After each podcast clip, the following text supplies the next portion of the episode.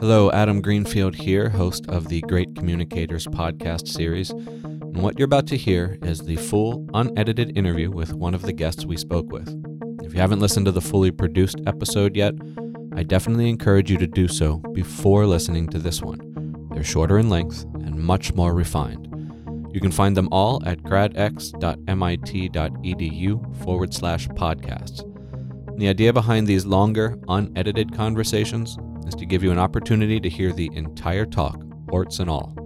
This is not only a fun way to hear the full flow of the conversation, but it also emphasizes the importance of the points made in the shorter, produced episodes, which, again, can be found at gradx.mit.edu forward slash podcasts. Thanks for listening and enjoy the conversation.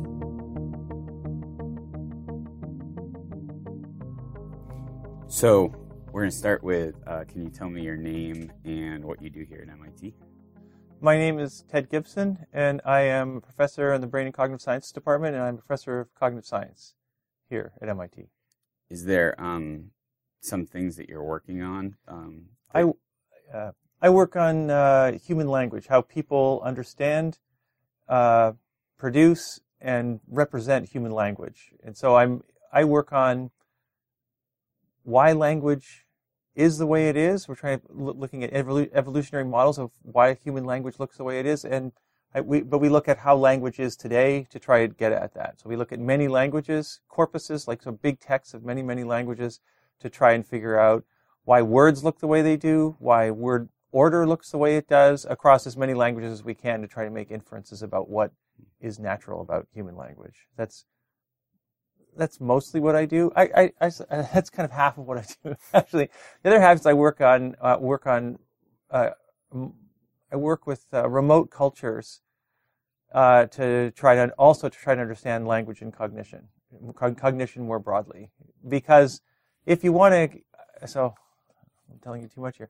But I, I what I'm interested in is why human language, why human cognition looks the way it does, and if you only look at industrialized nations, industrialized cultures, industrialized languages, then you may be missing out on uh, a huge portion of what uh, what cognition is, what language is, it, um, by because humans are such adaptive learners that we pick up whatever is useful in any in anyone else's culture, and so it could be that language or number cognition or uh, use of color words or something like that, like that is picked up from interacting with some other group as opposed to being some part of innate human cognition. And so it's, you need to look at a very broad range of, of, uh, of human, um, I don't know, uh, of, of the way that people live. and, and so we, I work with tribes in the Amazon to try to look at sort of the, some of the remotest uh, uh, human tribes to figure out what's innately part of human in, uh, intelligence and what is learned from other groups. And so that's another big part of what I do is working with remote groups. That sounds really big. Yeah. like it sounds like a really big task. It's a huge task, but uh, I mean, I'm not going to solve it. I mean, all we can do is do our little pieces, you know. And so, if I want to, I want to know why human language looks the way it does, and so I need to do more than just look at texts of um, texts of industrialized languages. I'm going to have to. Anyone who wants to do this seriously is going to have to look at a broader range of the way human languages are, and so I have to look at at least a few. Uh, and, and then maybe other, and people, lots of other people will be working in others, and we can collaboratively try and answer these questions. So my group and I, we do some small part of that. And, uh, and, you know, yes, yes, I can't solve this problem. You're right. um, well, no, it's interesting because I feel like uh, that ties really into what the course is about. I mean, you're studying on some level, you're studying communication, but uh, language is about communication, right? Um, on, I'd assume. Um, but uh, what I'm wondering, I have two questions. I'll start with what are some things you found that you found interesting um, about the work? Like, um, what's exciting you right now about the work? well, it's kind of funny that you mentioned that um, that you think it's kind of obvious that human language might be about communication, and um, I agree, and and many people agree. But in fact, that's not the default assumption in in much in much literature. They uh, I don't know if you want to know this stuff, but no, no, tell human, me everything. So, so Noam Chomsky, his his default assumption is a very different assumption that he thinks language is not evolved for communicative purposes, but it's evolved for complex thought, which you might, and which is actually kind of hard to uh, empirically test. It's kind of difficult to know what the evaluation would be, such that complex thought would be the reason that human language might exist. The alter, you know, the, the sort of most obvious view is the view that you're raising is what, what we think is most plausible in some senses that, that human language might be evolved for communicative purposes. And so then uh, what I find, I find that hypothesis really exciting. And so we look at dictionaries, so lexicons of as many languages as we can, and we look to see how words change over time. And it looks like words get smaller when they when they become more predictable in contexts. They get smaller, which is kind of what communication-based ideas about language would expect. And then more interest, even maybe more interestingly, I, I find that interesting on its own, but I also find you know, the structure of language as opposed to just the words themselves, but how the words get put together. Uh, for instance, the order of the words, though that I find absolutely fascinating. The idea that it might be there might be lang- languages might, might evolve for easier communication in some ways. And so it may be that some word orders are actually more efficient for uh, for being robust to uh, communication. So a problem with communication all the time is I need to say something as a speaker when I'm trying to get an idea across to you. I want to say something that is most likely to get to you. So there's I am worried about noise about you, uh, noise at all kinds of levels of the way I might produce, the way you might understand. There might be background ambient noise of just sort of just sound noise. I need to say something to optimize the probability that you're going to get the meaning that I want you to get. And it turns out that some word orders are more robust to noise. Just uh, a, a, an agent verb patient word order is more robust to noise than an agent patient verb word order. So English has an agent verb patient subject verb object word order. We say the boy kicks the ball, but a, but a, uh, a Japanese or Korean or Turkish or Hindi have a, a verb final or SOV word order, and and it's very interesting to see how.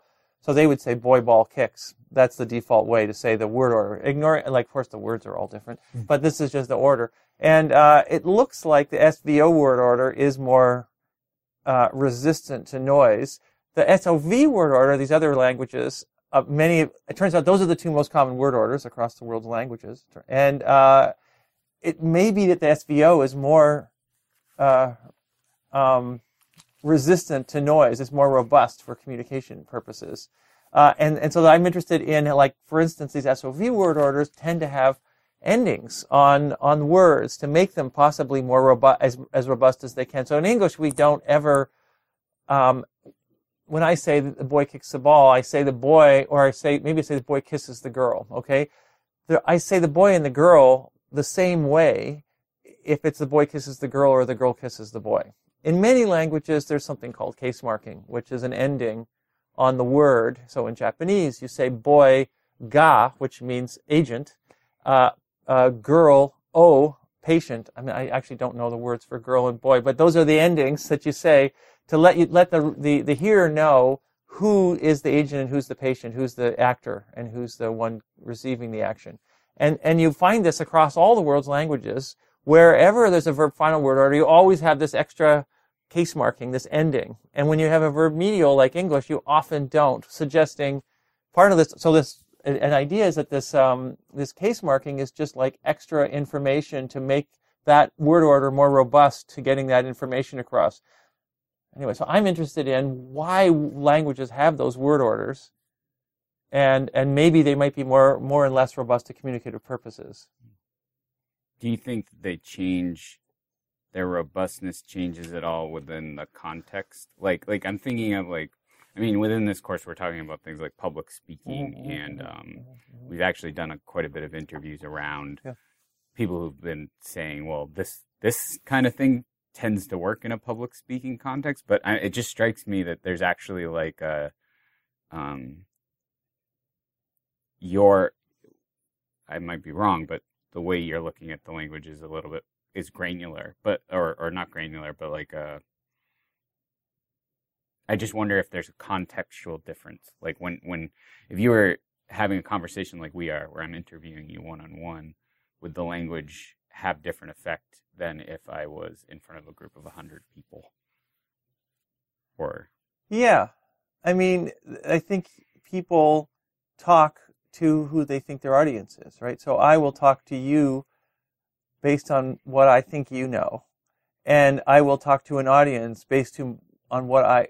I mean, if I have a good audience design capabilities, and people will vary greatly on that. So depending on what I think my audience knows, I I will say different things. And so there's like a lot of research on this. Is that I mean, we actually don't know how people vary on this, how different individuals vary, but there there's definitely better ways to talk to people depending on what they know, right? So depending on what the common ground is, and if I understand what our common ground is, then I will describe things at a very different level depending on what I think my audience knows, right? If I think they know all kinds of uh, math about, say, communication theory, sort of information theory, this guy Claude Shannon worked out this all the stuff, and if I think they know that, then I'll just start talking with technical terms like surprisal and entropy.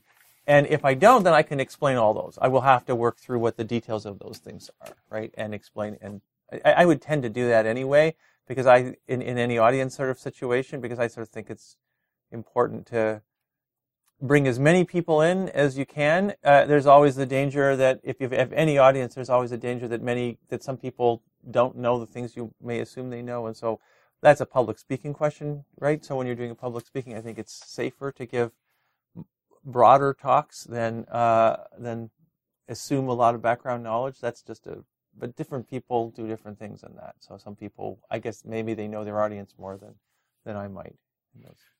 Sure. No, I think it's it. This actually came up when we talked to another uh, Yang Shao-Horn was talking to us about audience and and and developing communication to audience. And one of the things she was talking about was, uh, I said, "Who's the audience for your work?" And she's like, "Well, I don't. I, I do my work for the scientific method, uh, you know." And then I was like, "Well, that's interesting." So like, there's communication that's being used in the published paper, and then she has to retool yes. that for her classroom when she's teaching her students, and then she has to retool that uh, also through uh, to large audiences when she's speaking and I'm just I'm, I'm, my my brain's lighting up about like how that ends up happening. You know, like what what do you keep and what do you take away for those different audiences, and does that change what is understood? You know, that's a very difficult question. Is to I think that's a hard question. The question of what where you start and what you present to to the audience is difficult. I have a personal way of doing that where I like to start almost from basics all the time, almost no matter what, and work my way up. Uh, in case there are people in the audience that don't have the math they're supposed to have in that class that I'm teaching. Because it's not that hard to go through those background steps. It doesn't take very long. It doesn't bore, it shouldn't bore the rest of the audience. And so I have a, that's my personal style is to tend to, but maybe, maybe depending on who, what the material is, if there's so much math that that's impossible, you know, that you can't start from square one and just teach people algebra, linear algebra or something from, so you have to make some assumptions, I guess. And, uh, for mine, for the work that I do, the math isn't that hard that I, I can do, I can sort of give the equations and explain all of those in any in, in, in some detail to anyone, I think.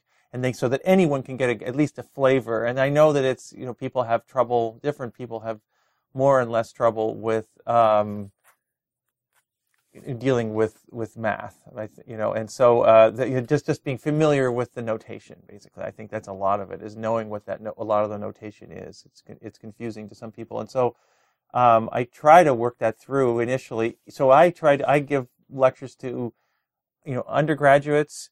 Uh, I guess that's and then sort of general audience talks and then graduate classes, and they're those are really very different groups, each one of them. But I always start with the same stuff and and at the very the, at the basics, and then work out to uh, depending on what the what the class is and how much time we're taking. Uh, of course, we get into a, a, much more technical detail if there's a lot of if there's a lot of time. But with you know an hour an hour lecture, of course, you can't you can't give that much of, of the technical detail other than describing what the formulas are and what they mean. Yeah, yeah, that's yeah. it's really interesting because there's got to be some sort of like a, a, balance, right? Like you can't spend the entire talk for an hour long lecture explaining the thing that you're about to talk about. No, yeah, right. right. Yeah. yeah. yeah, there has to be like, how do I get to what I'm talking about, but also establish trust and understanding with my audience, so that when they get there, they understand what I'm saying. Yeah. Um. Well, let's back up for a little bit. Uh, the other thing I wanted to ask you about was how did you get uh, how did you find this work and what drew you to it? You know, it's um, probably everyone has interesting stories about that. And my my I don't know how interesting my story is. It's kind of accidental, I think, and maybe that's how many people's stories go. But I was interested in math and computer science all the time growing. So that's what I did in basically in school in high school, and I, I double majored in computer science and math. And I ran into these problems of uh, trying to understand how human language works, how we process and understand language in a, in a artificial intelligence class in my undergraduate computer science in an undergraduate computer science class, and so I just liked that it seemed to fit. It a, a, it seemed like there's a lot of work that people needed to do there. It wasn't well done at that point. Uh, you know, people are progressing wide, very fast over the last 20 years. A lot of stuff has happened. But then it was, there was so much to be done and I really liked the idea of working on language from a formal, uh, computational way. And so I just started, I took a, I took one class in that and then I decided to do a master's degree. And once I done, had done the master's degree, then the PhD opened up and I just kept doing this and there was lot, always lots of opportunities and there still are, you know. So I mean, to all for my students graduating, I mean, language has been sort of, especially computational approaches to how language is structured. Is there's a lot of opportunity there to try to understand that. So people want to, all of our information, anything we know, is out there on the internet in human language. You know, that's how it's that's how we communicate. So if you want to get access to that information, there's like a lot of applied reasons to want to understand language, human language. I mean, say you want to do translation, that's an obvious application. And so there's just so many things that, that this has uh, led to. I mean, I don't, I just work on why language looks the way it does and how we understand and produce it as, you know, as we're, like I'm doing right now, how it is I'm producing sentences and how it is that whoever is listening to this understands what I'm saying. You know? That's just a fun problem, right? That's a really interesting question seems so intuitively simple and obvious, and it's really hard. yeah, well, yeah. it is very apparent. I was I said to Adam yesterday, I was like, "Hey, check this out," and I, you know, the predictive text on my little um my phone, and I yeah. just click the center button like over yeah. and over and over again. Yeah. And I like what's shocking to me is uh I'm not calling Google out or anything, but like it's just really funny to me because it won't produce a sentence it just keeps going on and on and on, and on. It just does this like insanely long run on sentence. And that's Google's predictive text yeah, on, yeah, on yeah, the thing. And I just know that there's a lot of people trying to figure out basically what mm-hmm. you're talking about on a computational level because, um, you know, these, uh, Siri and, and all the different devices that are trying right. to help people right. get to where they need to be um, in an automated fashion. Yeah, well, he doesn't have a message, right? So you have a message. You have something that you want to say, and so you've got a way that you've got to frame it, right? So it's doing a different task, which is what is the preceding sequence that I've heard of words, and all I'm going to do is try and guess the, the next two or three words, right? And so that's just, it's called n-gram predictability. So it's just like from a couple of words, can I guess what the next word is, or the, or the word after that? Which is very different from, I've got a meaning that I want to convey, like a like I've got an idea that I'm trying to get across to you. We're not doing that based on uh, just a, a sequence of words. There's there's a structure to those words, and so that's it can't do that with um, such little context. I guess we're still a ways off before it has a good idea of what you mean, you know, and then makes guesses about how you might say that. That's that's hard that's that's kind of what I want to do. I guess we want to do, but that's really hard. So it's doing some trick, right? It's trying to just look at huge corpuses of text, just giant, and then from all of those average texts, from the last two or three words, all of those averages, you just said two or three words, it can make a guess about what the next one might be. That's what it's doing. And that's not, it's, it's pretty good, right? It'll often get the next word, but then after that, uh, there's going to be a low probability, you know, it'll just keep, you know, it can't, it's, as you said, it's not going to, it's not going to guess a sentence, right? It's just going to guess sequences of these, these windows of three and four words, and that never turns into a sentence. no, it's, it's really interesting. Yeah, no, no, I, I, I I'm fat. I, equally I'm fascinated with. I'm well, not equally. I'm not studying yeah, yeah. doing research on it, yeah. but uh, no, I, I think this is part of the central problem of like communication. Is like there's this um, there's some through lines through the different uh interviews we've done, very different departments all around here and uh, different faculty, and you know one of them that's really big has been this like adaptability um, in the context of of trying to do it. Like, uh, you know, sometimes you plan a talk, um, and then in the middle of it, you're like, "This is not working," and you have to like re that that moment of scrambling to reframe something. It seems that communication, people who are good at communication, can do that. Yeah. And I'm I'm interested in what you would think that would mm-hmm. come mm-hmm. from. I don't know. There's like, I mean, that just seems to me, if someone's good at doing that, that seems like someone who is, um, likes to perform and is a good actor in a way. You know, someone who can, who likes to be up on stage and uh, can perform. And that's just hugely individually variable. I, am not like that. And so I would not be able to do that. And uh, the, the, the situation you described of when a talk isn't going well and it's clear that people don't understand, uh, that's a very hard thing to recover from. I, for me, maybe different people have. So I, my, my approach to giving good talks is to over prepare, is to, pre- so I'm not a very natural performer, I don't think. I think mostly what I do is just prepare and prepare and prepare. And so have things, I've had students who like to, who actually memorize whole giant spiels of what they're going to say. I don't do that. I, I, I, work from, but I work from, I do practice things over and over again. I, I kind of just don't like it when people are reading to me, which is what it feels like when something is completely prepared. And so I don't like it. And so I prefer to work from a message and just keep rewording it over and over again and keep, so to myself, I will just practice in a hotel room or wherever I am. I'll practice a talk over and over and over again until it's really easy for me to produce those ideas, even though the the particular sentences I use each time may be different. And so I I'm not good under that situation you're describing. When things aren't going well, um, I don't know what to do. I I'm someone who needs to practice things an awful lot to give a good talk. It it gives it looks like when I'm giving a good when I'm giving a good talk, it looks like I'm I'm very natural and I'm really not. It's just all practice. It's just tons and tons of practice of doing these things. If, if I, I have done it the other way without practicing and it's awful. it's just awful. It's like, you know, I, and so I don't, uh, I can't do that. I know some people can. I, I definitely have, and I just, you know, I, I think they're great, but I'm not one of them. I can't do that. When you practice, do you practice yeah. out? Yes. And oh, that, yes. Is that, is that Absolutely. That is cognitively better for preparing for that? Uh, yes. Uh, so I, I prepare, when I prepare, I speak as much of it out loud, actually all of it out loud. Everything is out loud. And so I go through it and I know where, when I do that, then I find where my problem areas are very easily. It's very easy for me to know when it's, it's not going well. And, but it's, it's amazing how much better it is the second time after how bad it was the first time when you tried really hard to find those words which didn't really work. The second time it would be much, much better. And then the third, by, at some point it's smooth and then I won't do it again. It's, but it, it has this impre- you get this impression that it's very natural for me and it really isn't. It's just all, you just don't see behind the scenes. It's like not at all natural. It's hard. It's, I find it, well, it's not actually hard. It's just time consuming. it takes up a lot of time.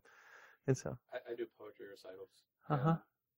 I've noticed there's a big difference when I practice it in my head uh-huh. and when I practice it out loud. Yes, in my head, it sounds, yes. oh, that sounds great. That's right. And the first time I say it out loud, I'm like, well, maybe that didn't sound as great as. I wanted it to. So huh. I'm just curious if there's yeah. a where that comes from and why that is with saying it out I don't know. I don't know, but it's true that I, it, it, I, I don't even know what it means to say something in my head. In fact, because I don't think it's, don't, I, I, I think it doesn't really work. I mean, it's very different from saying something out loud for real. You know, when I mean, that's I mean for real. It's like doesn't seem even real even when I say it in my head. I can fool myself if I have fooled myself and it doesn't go well when I don't say things out loud and really practice everything. And so I think people are very different on this. And so that's what I, when I teach my students, I teach a class on, um, it's a lab class, but a big part of the lab class is they have to, um, you know, do, do a couple of experiments and then they have to present their proposals orally. They have to present their uh, first set of results orally and they have to present their final projects orally. And I say, you know, you, you can write it all out. I have students who write everything out on their PowerPoint. Uh, you know, there's like a presenter view, and you can just write everything down there. And and if you if you want to read it, um, read it so that I don't know you're reading it. So do it enough times so that I don't notice that.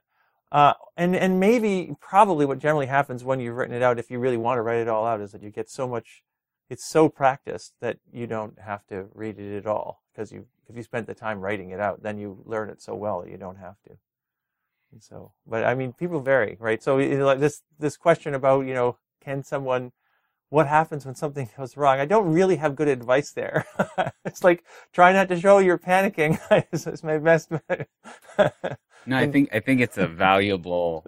I think what you're saying is valuable because we have talked to people, a couple people, that really adhere to that kind of thinking. But I would assume that m- that's not every student who's going to be going be a grad student here. I'm I'm guessing there's a a good deal of grad students at MIT who probably uh, like it's good to hear somebody else who has di- done a lot of talks be like that's not how I give a talk because having multiple ways of like approaching that problem is good and if you can be a person who can recover in the middle of a thing Yeah. and that's okay with you Yeah. that's okay but if if it's interesting to hear this method um the refinement method that you're talking about because that's also come up like this this idea of you know when you read something that and it sounds perfect it's like you it reads perfect and it it seems like it was the first draft of that um it's usually gone through like tons and tons of revisions Yeah. before you, it's gotten there Yeah.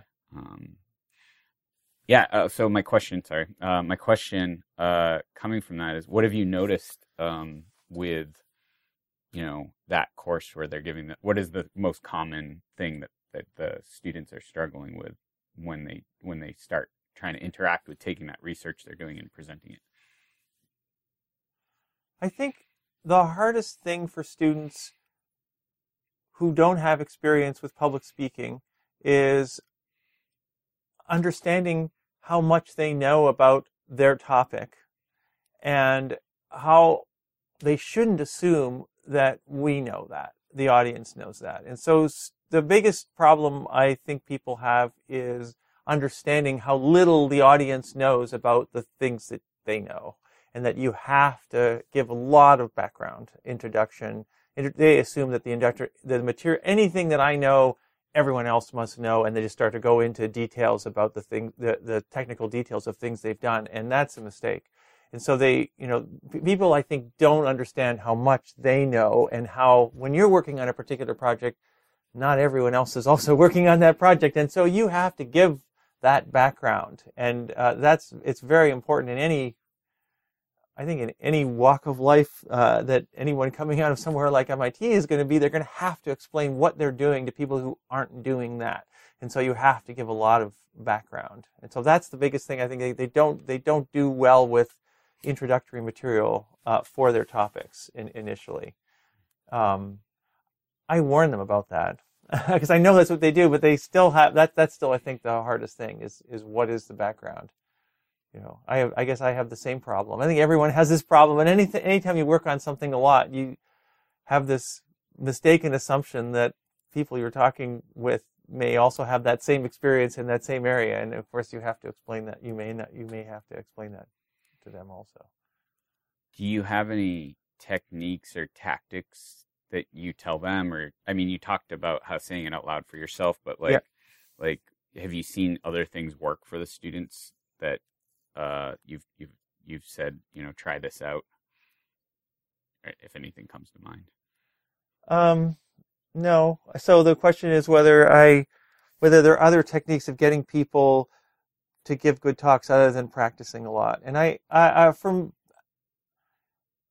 I, I actually don't, I don't know of any other specific techniques. So my, my observation is that there's people on a huge spectrum for, from being very social and loquacious. And so can give, it's not very hard for them to talk. And then people who aren't that's kind of two extremes. And the ones that aren't need the most work at uh, being comfortable speaking. You know, just being comfortable. But but all they have to. I mean, I don't know. I because uh, I I actually find myself in that camp. I'm very quiet in uh, in the context of a talk. When someone is giving a talk, I rarely ask questions. I rarely interact, for example.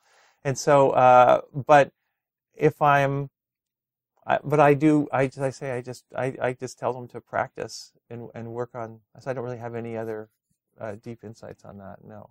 yeah, no, that's fine. Um, I was I was even gonna. I was wondering if you had any. Um, well, when I was te- first learning to teach and give mm-hmm. lectures mm-hmm. and stuff, I uh, started watching lectures that I was impressed by, like ones that could.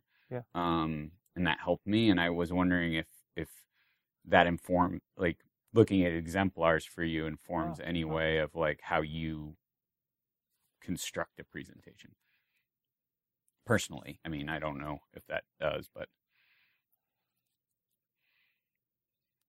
i'm sure it does i'm sure it does that watching other people talk um, gives me ideas about how i would like to present myself also but i think there's just a lot of each person has their own personality, and so uh, I I like talks where you understand someone's personality. You get not only the material, but you get a sense of who they are somehow or other. And so, so to that extent, it's like not very helpful for me to try and copy someone else's presentation style because I have a different personality from them. And, and I think it's best when it's uh, when a, when a presentation is kind of true to that person somehow or other. And I'm I'm just different from other people, and I have a certain style where I do I like a little bit of humor, and some people don't, and so I do like uh, you know language. That's my my research topic. You know, lends itself to allowing humor to uh, uh, get into almost any area because the topic area is language. Language is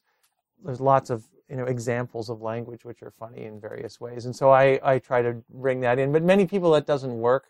So some people just don't like to say things which are funny or it's too awkward. And i've i've been told by um, faculty members advisors here mentors in my department that you should never have any humor in your technical presentations. It's like, but so this is like a different presentation style, and then I just ignore that, and because I think it's it should be not only you know you should learn, but not, it doesn't hurt if there's something funny which might in which might motivate you in some way or other to remember things in some better way. But that's you know that's my own personal style, and I wouldn't recommend. I, I have tried that on other people. Say, well, maybe you should insert a joke here and so this kind of thing. From a student of mine, I remember I did this ages ago, and it really didn't work for him.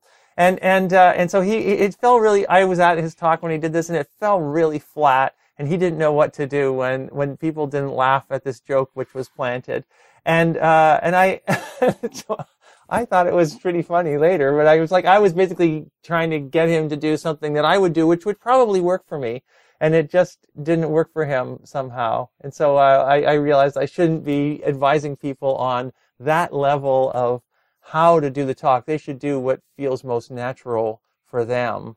You know the material has to be there it has to be super practiced but the but the way you do it has to be what's what's what's easiest for you i think. And it's hard to like i, I mean that's what i that, that that's worked for me. I can't say there's a right right answer to that question.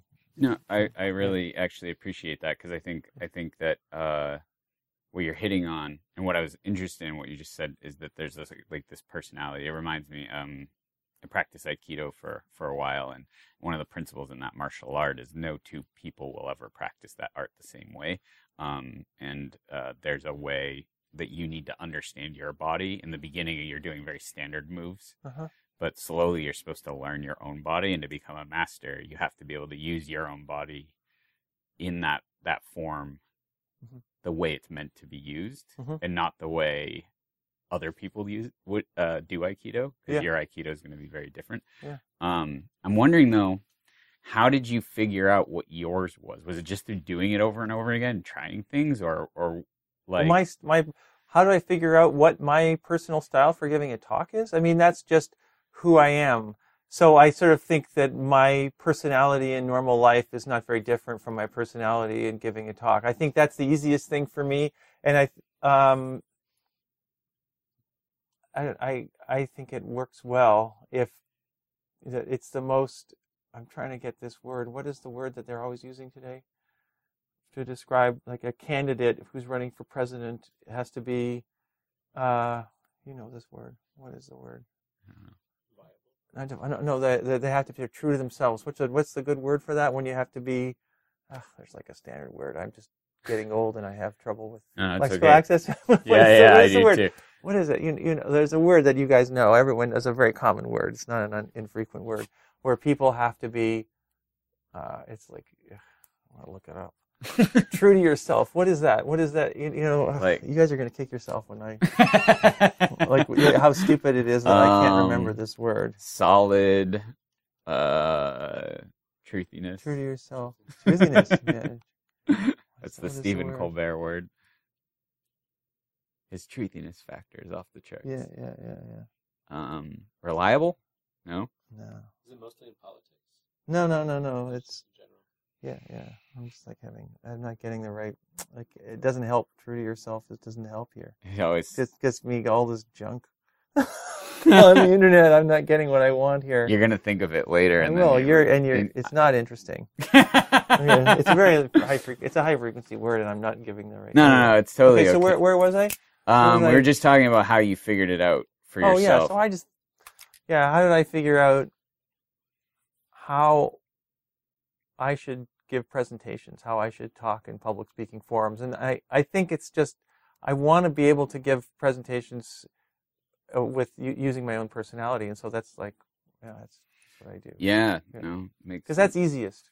You know, Right. I think that's probably going to be easiest for everyone is to do what's Right. natural for them. And I, Yeah, yeah. Um, what was I thinking of? Uh, I was listening to you.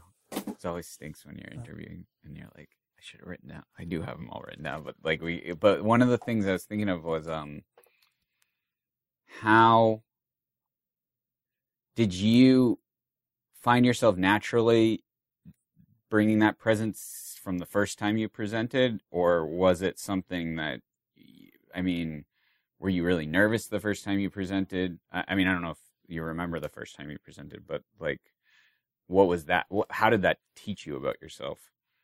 How did that process like come for you?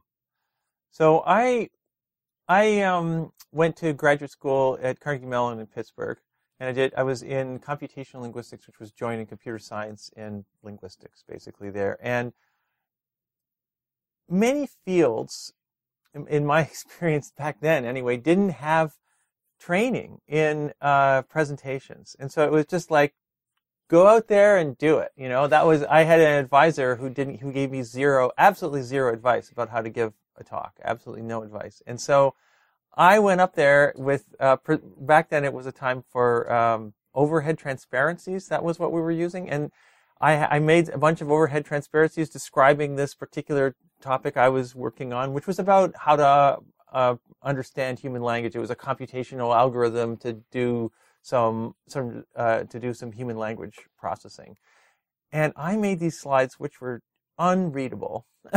they were 12 or 10 point font in these slide uh, on these tran- transparencies, and I put them and I realized I put them up there that I could barely read them, and there's all these people. It's like so much text in this tiny font, and I hadn't practiced.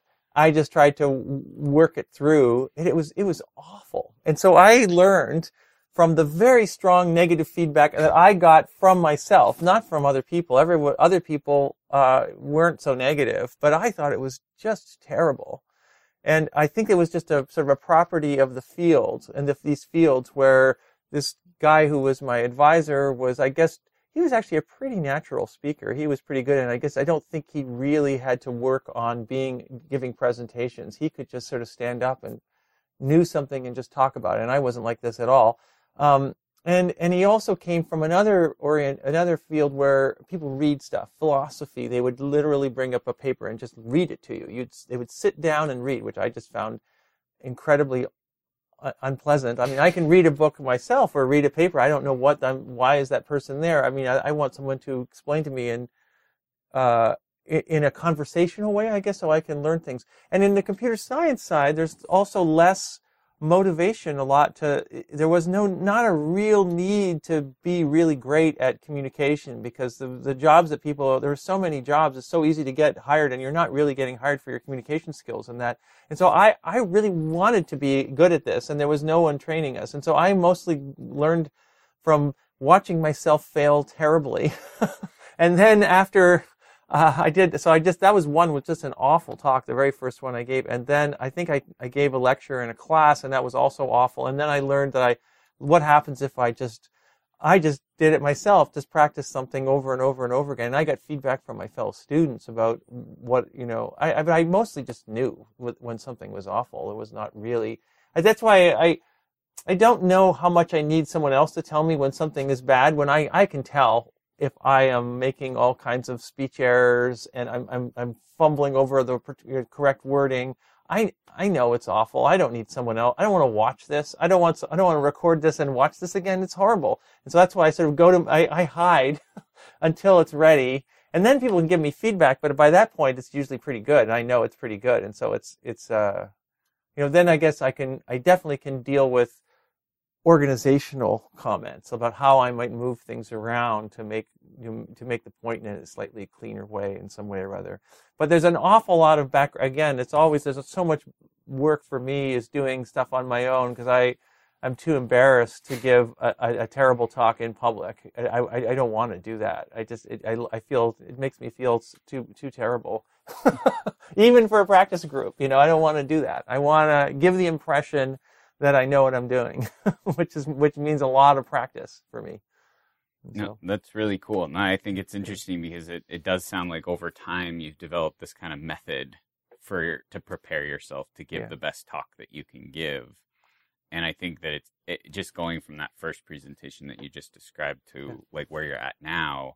Yeah. Um, there's a lot of uh, critical analysis and, and, looking to solve the problems that you might have had in that that that talk, so that doesn't happen again. but um, and I think it's interesting. There's this bounce back and humility that you have to have about your own, you know, uh, saying to yourself, "Wow, that didn't work," and now I have to fix it and i have to figure out how to fix it. Um, it's really interesting. I think we're the only. All right, so this is like totally out of left field, but yeah. I know this is my last question line of questioning, but I wanted to get your thoughts on it because of the work you do. Yeah. Um, we have this week we're going to be talking about digital communication and like like how people network online and the way that they connect with each other online and i didn't know i, feel like it's just such a weird part of um like know we get we're seeing all this research coming up about emoticons and like like language development rapid i've seen some papers that are about language development rapidly changing because of texting because like it crosses di- dialects used to not be able to expand as quickly, mm-hmm, um, mm-hmm. or, or colloquialisms weren't able to, but then because of the internet. But I was wondering if you had any ideas about like digital communication and like how to think about that um, with these this I'm not going to say younger generation, but these PhD kids, uh, PhD candidates going out into the world and having to think about how they're talking to people through the internet. I don't know if I have anything. It's I'm fine. Not, I, am not, I'm not really sure how to apply things I do to. So what, what, what exactly is the topic? The topic is how they how students, say graduate students, uh, interact with the world through digital media. Well, That's in, in communicate. In, in, in commu- so so yeah. in, via Facebook or Twitter or or these kinds of yeah, you know yeah. this kind of. So what's the um it would it be? I guess is the question is would it be the same as the way you would do it in person. I mean, I, I think You know, what- I don't know. See, I'm I'm old in that sense, in that I don't really know.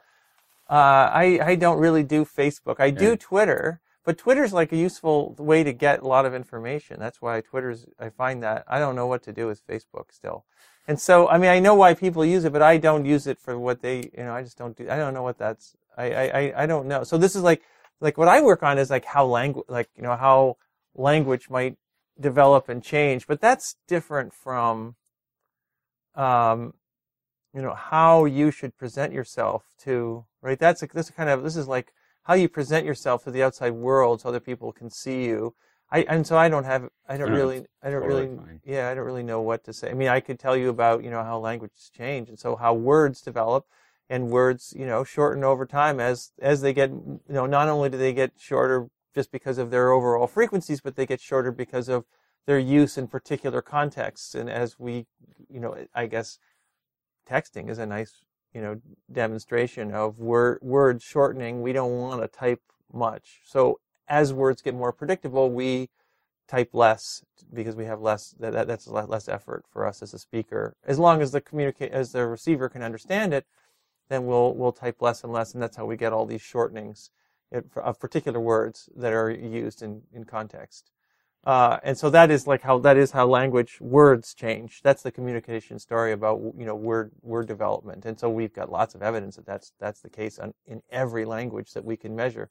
But that's not about how you present yourself to the and and that's like those are really very. This is like Well, I think I think it is in the sense that one of the things that strikes me is Ah. what you were talking about with audience earlier, right? Yeah, like, so yeah, if you're if you're shortening, and this is what I've seen. oh, okay. I work with like teenagers, right? And Yeah, what I yeah, see is yeah. they shorten their language yeah, exponentially yeah, yeah. with each other. They're establishing like very Yeah, quickly yeah, yeah. meaning around each other, but then they're not conscious of inviting how to invite other people into that. Right, right, right, right. So, so the question is that language serves multiple functions. Okay, so language is a communication function, but it also serves the function of letting others know who you are. Right. So it it uh, has some social functions of not just so that you're communicating not only you know some predicate argument structure about some things that you're going to be doing today and what whatever these things, but you're letting people know by the words you use some features of yourself. Okay, so what words you use in what contexts, you know, if you use swear words or whatever, these kinds of things will,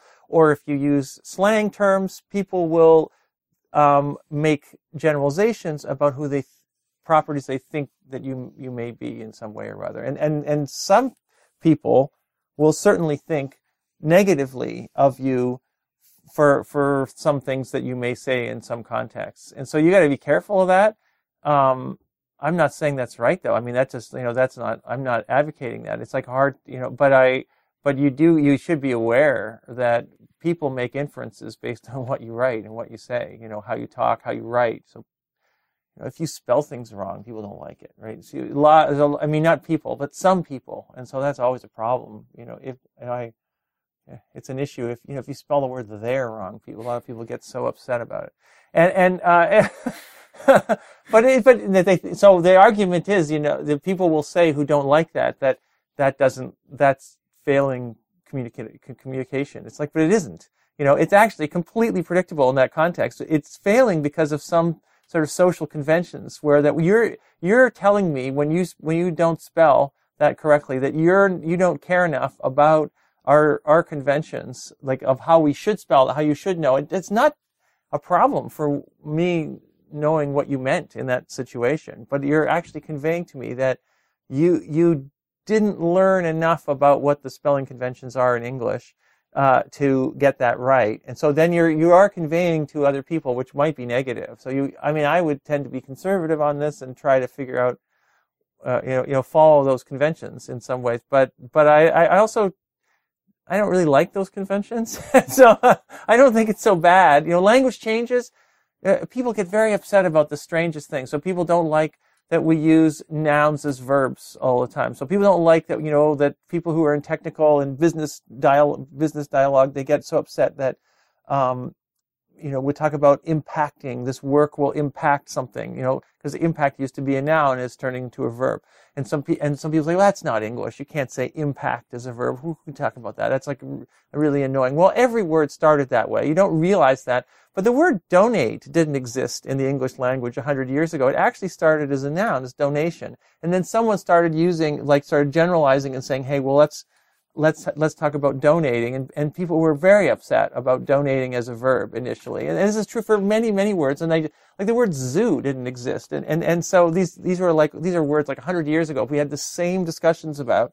And so eventually I mean, I don't know eventually will happen. It probably, these will always happen. This, this stuff will probably always happen. You'll always get older people who don't like language change, who think that the way they talk is the right way, and then younger people are messing it up and that's how and that's what happens and it's like uh, i don't think that'll ever change i, I would be surprised if if uh, older people always seem to like the things the way they were to think that that was the right way and uh, so you should be aware of that at least when you're young you should be aware that you're going to be bothering older people who may be hiring you if you uh, if you well, there's like a scalability of impact that's changed a lot too right like yes. like when you used to well mm-hmm. even texting is very different than posting yeah. something that you would text yeah. your friend on your facebook wall yeah, because the access to that communication can be from a lot of different it's it, it, like what the modern equivalent to standing on the corner in a, in a busy street was a hundred years ago and yelling something profane about the president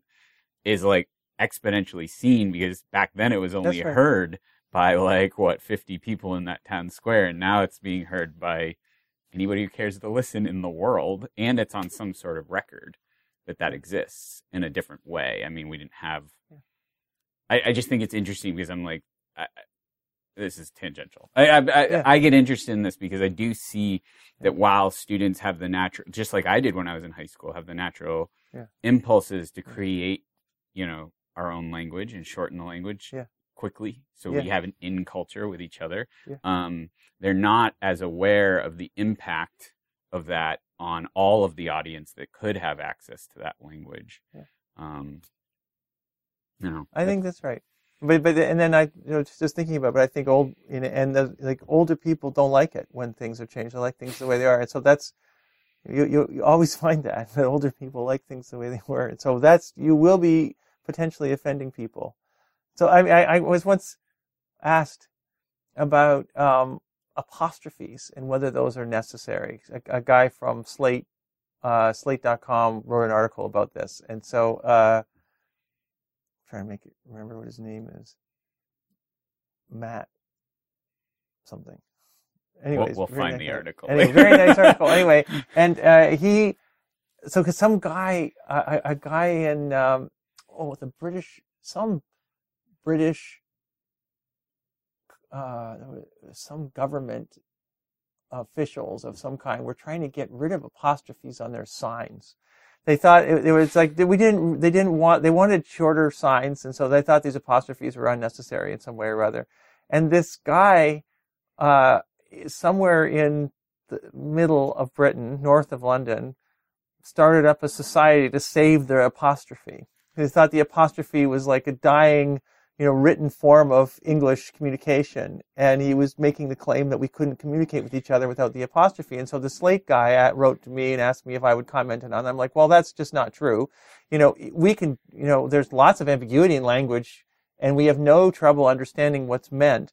I'm not saying we should get rid of the apostrophe, but if we got rid of it, it would be zero problem for our writing communication system. There's like no, there's no place where you left, when you left it off, you wouldn't be able to figure out what it meant. And it, Yes, it's true that the word shield looks different from the word shell. We take out the, you know, so those, but it's, it's really hard to, to construct those examples. And try and find me a location where you put the word shell and you put this, the, the, the pair of words, she will, she will, she'll, where you don't know which one was intended. It's pretty hard to make up a situation such that you might be really confused.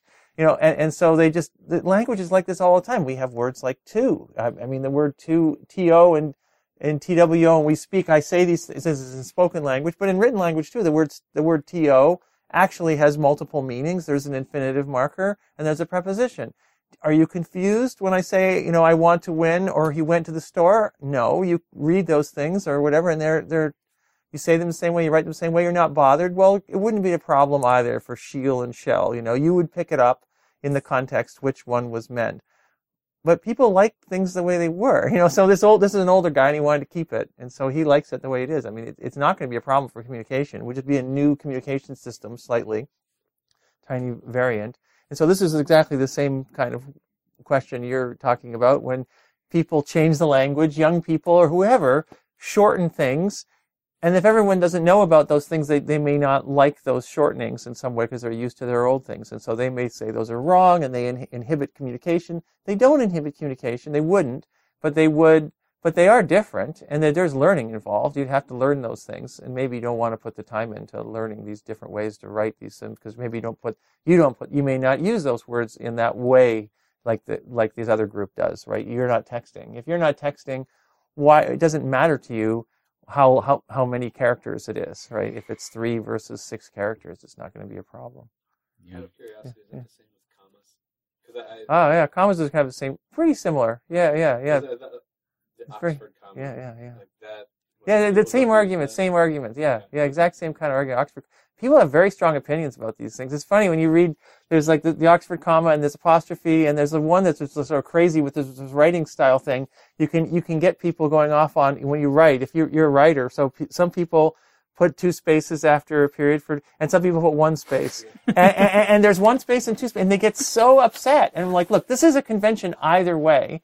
It right. doesn't make any difference. It's just like why you, you, but people are when so few people they, they, they can say this is like they really have strong opinions about this. This is kind of internet craziness. No but but there are but even if you go outside the internet everyone has what do you like? You like one one oh, got, for me it's one space. That, that huh, for whatever huh. reason that two space it's just not needed. My understanding of the history yeah, of it yeah.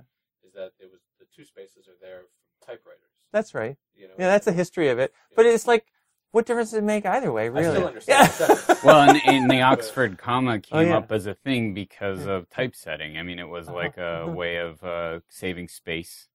But in, it, it, in, it can change the well, there are different meanings. Yes, there are two, but but in the context, almost always you'll know what's intended, right? Yeah, there's, yeah, yeah. There's very. This is the same kind of thing. Like you can set up situations, and people do on the internet. You you can get these situations where it's hard to know which was intended, but those are rare. It's like real in normal conversation, normal writing in this case is writing.